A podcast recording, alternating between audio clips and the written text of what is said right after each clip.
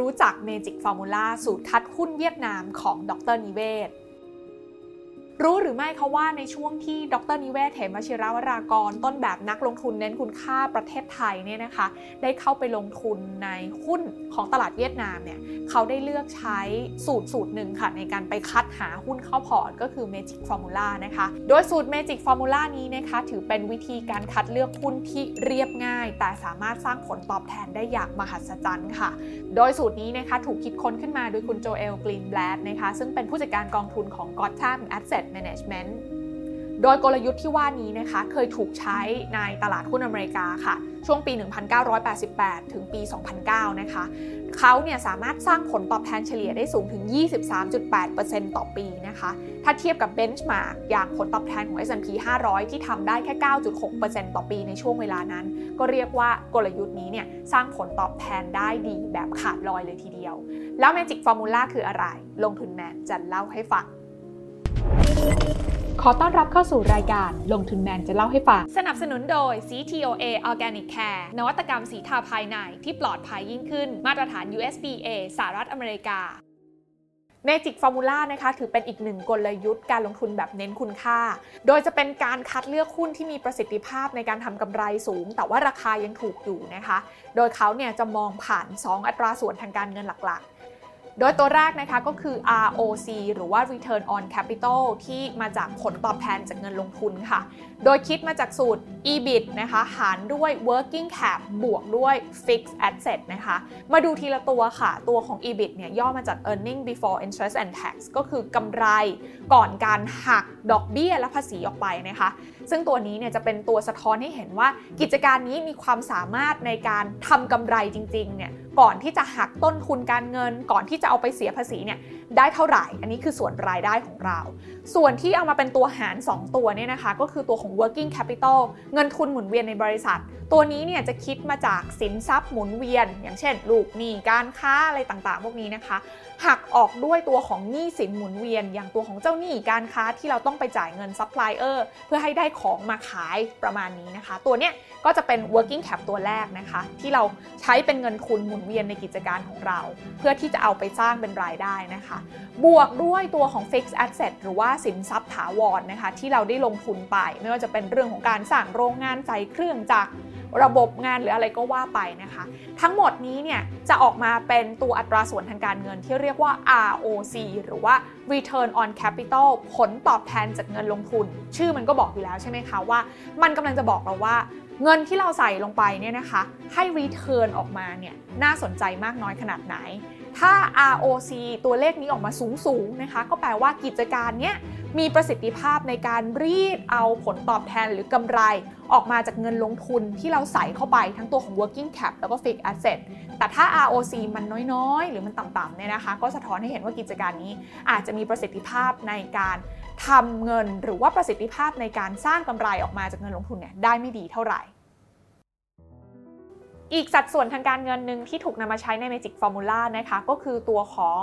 EBIT หารด้วย EV ค่ะ ก็คือเอาตัวของ EBIT นะคะ Earning Before Interest and Tax เป็นตัวตั้ง แล้วก็หารด้วย Enterprise Value ซึ่งตัวของ Enterprise Value หรือ EV ตัวนี้เนี่ยก็คือมูลค่าของกิจการนะคะ หาไม่ได้จากมูลค่าตลาดของกิจการนั้นๆ บวกด้วยหนี้สินทั้งหมดของกิจการนั้นๆเข้ามานะคะ ถ้าค่าของ EBIT หารด้วย EV ตัวนี้นะคะ มีค่าตัวเลขต่ำๆก็แปลว่ากิจการนี้ถูก แต่ถ้า EBIT นะคะหารด้วย EV แล้วตัวเลขมันสูงๆนะคะ ก็แปลว่ากิจการนี้แพงนะคะ ได้ตัวเลขมา 2 ตัวแล้วทำยังไงกันต่อสำหรับ Magic Formula นะคะ เขาก็จะเอาตัวเลข 2 ตัวนี้มาเรียงลำดับกันค่ะ เอา ROC ก่อนนะคะ อย่างที่บอกว่า ROC เนี่ย Return on Capital ยิ่งสูงยิ่งดีใช่ไหมคะ ก็เรียงลำดับกันไปค่ะ มีหุ้นกี่ตัวในตลาดนะคะ ก็ดูว่า ROC สูงที่สุดก็อันดับที่ 1 ไล่ลงมาเรื่อยๆนะคะ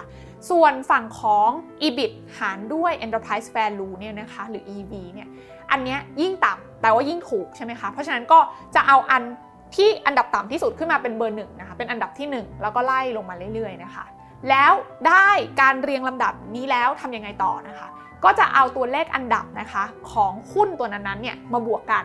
ขั้นตอนสุดท้ายนะคะ ก็จะเอาหุ้นทั้งหมดที่มีเนี่ยนะคะ ที่มีการบวกอันดับกันแล้ว ระหว่างขาของ ROC แล้วก็ตัวของ EBIT หารด้วย Enterprise Value เนี่ยนะคะ มาจัดอันดับกันใหม่ค่ะ แล้วเขาก็จะเลือกลงทุนนะคะ ในสัดส่วนที่เท่าๆกัน 20ถึง30 ตัวแรก ก็ว่ากันไปตามความตั้งใจที่เราจะเลือกลงทุนนะคะ ว่าเราอยากให้หุ้นในพอร์ตเนี่ยมีอยู่กี่ตัวนะคะ หลังจากนั้นเราก็จะถือครองหุ้นเหล่านี้ ตั้งแต่ต้นปี ถือจนไปถึงปลายปีเลยนะคะ แล้วก็จะทำการปรับพอร์ตใหม่กันอีกครั้งหนึ่ง ตามการแรงนะคะตามการจัดลำดับ ROC กับ EBIT หารด้วย Enterprise Value ใหม่ในปีถัดๆไป แล้วก็ทำแบบนี้ซ้ำไปเรื่อยๆ ในทุกๆ ปีนั่นเองค่ะ ทั้งนี้เนี่ยนะคะตัวของ Magic Formula เองก็สามารถใส่เงื่อนไขเพิ่มเติมเข้าไปได้นะคะ ตามจริตนะคะ หรือว่าตามความเสี่ยงที่รับได้ของบรรดานักลงทุนที่หยิบออกไปใช้นะคะ อย่างเช่น เขาอาจจะตัดหุ้นที่มีขนาด กิจการน้อยกว่า 3,500 ล้านบาทออกไปเลยนะคะ เพราะว่าไม่อยากลงทุนหุ้นที่เล็กเกินไป หรืออาจจะตัดบางกลุ่มอุตสาหกรรมออก บางคนบอกว่าไม่อยากได้กลุ่มสาธารณูปโภคนะคะ หรือว่าไม่อยากได้กลุ่มการเงินนะคะ ก็ตัดกลุ่มนี้ออกไปก่อนก็ได้นะคะ ก็จะกลายเป็นยูนิเวอร์สหุ้นที่เราค่อยเอามาจัดเรียงกันอีกครั้งหนึ่ง แต่ก็ต้องบอกนะคะว่าสำหรับกรณีของอาจารย์นิเวศเองที่ใช้สูตร Magic Formula ไปลงทุนในตลาดหุ้นเวียดนามเนี่ยเขาก็พบข้อจำกัดเหมือนกันนะคะ เพราะว่าการนำหุ้นนะคะในตลาดหุ้นเวียดนามเนี่ย มาจัดอันดับซ้ำแบบนี้ไปเรื่อย ๆ ในแต่ละปี แล้วก็ปรับพอร์ตเนี่ยนะคะ บางตัวเนี่ยสภาพคล่องของหุ้นตัวนั้นก็ต่ำมาก ก็เลยไม่สามารถขายออกไปได้ เพื่อที่จะปรับพอร์ตใหม่ ตามอันดับที่เรา rank มาใหม่แล้วนะคะ อันนี้ก็เป็นข้อจำกัดหนึ่งเหมือนกันที่อาจารย์นิเวศน์เจอ แต่คำถามที่น่าสนใจกว่านั้นค่ะ ถ้าลองจินตนาการดูนะคะว่าถ้าเราเนี่ยเอาสูตร Magic Formula นี้มาเลือกใช้ในตลาดหุ้นไทยในช่วงปี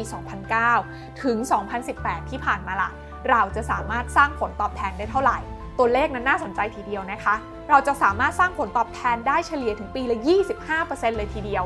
ซึ่งก็สามารถเอาชนะผลตอบแทนของตลาดหุ้นไทยได้เยอะพอสมควรเลยค่ะ อย่างไรก็ตามนะคะ หากเรานั้นคิดจะเอา Magic Formula มาเลือกใช้ในการหาหุ้นเข้าพอร์ตเราบ้างเนี่ย ก็ต้องระวังไว้นิดหนึ่งนะคะ เพราะว่าตัวเลขที่เราหยิบมาใช้เนี่ยส่วนใหญ่ มันเป็นตัวเลขที่เกิดขึ้นมาแล้วในอดีตของกิจการนั้นๆนะคะ ซึ่งแน่นอนว่าไม่ได้เป็นเครื่องยืนยันนะคะว่าในอนาคตกิจการเหล่านี้ จะยังคงมีตัวเลขที่สวยหรูแบบนี้ต่อไปได้ ก็เป็นความเสี่ยงหนึ่งที่ควรหยิบมาพิจารณาด้วยนะคะ แต่อย่างน้อยๆนะคะด้วยหลักการการวิเคราะห์ โดยใช้หลักคิดจากตัวเลข 2 ตัว ที่บ่งบอกถึงประสิทธิภาพในการทำกำไร แล้วก็ความถูกแพงของกิจการเนี่ยก็น่าจะเป็นอีกหนึ่งไอเดียที่ดีนะคะที่นักลงทุนที่เน้นในเรื่องของการมองปัจจัยพื้นฐานของกิจการเนี่ยน่าจะนำไปประยุกต์ใช้ได้ท่ามกลางความผันผวนของบรรยากาศการลงทุนที่เกิดขึ้นนั่นเองค่ะสนับสนุนโดย CTOA Organic Care นวัตกรรมสีทาภายในที่ปลอดภัยยิ่งขึ้น มาตรฐาน USDA สหรัฐอเมริกา ลงทุนในความรู้ไม่มีความเสี่ยง ผู้ลงทุนควรกดติดตามลงทุนแมนได้ในทุกช่องทาง เริ่มจาก Subscribe และกดกระดิ่งช่อง YouTube ของลงทุนแมนไว้ ตอนนี้เลย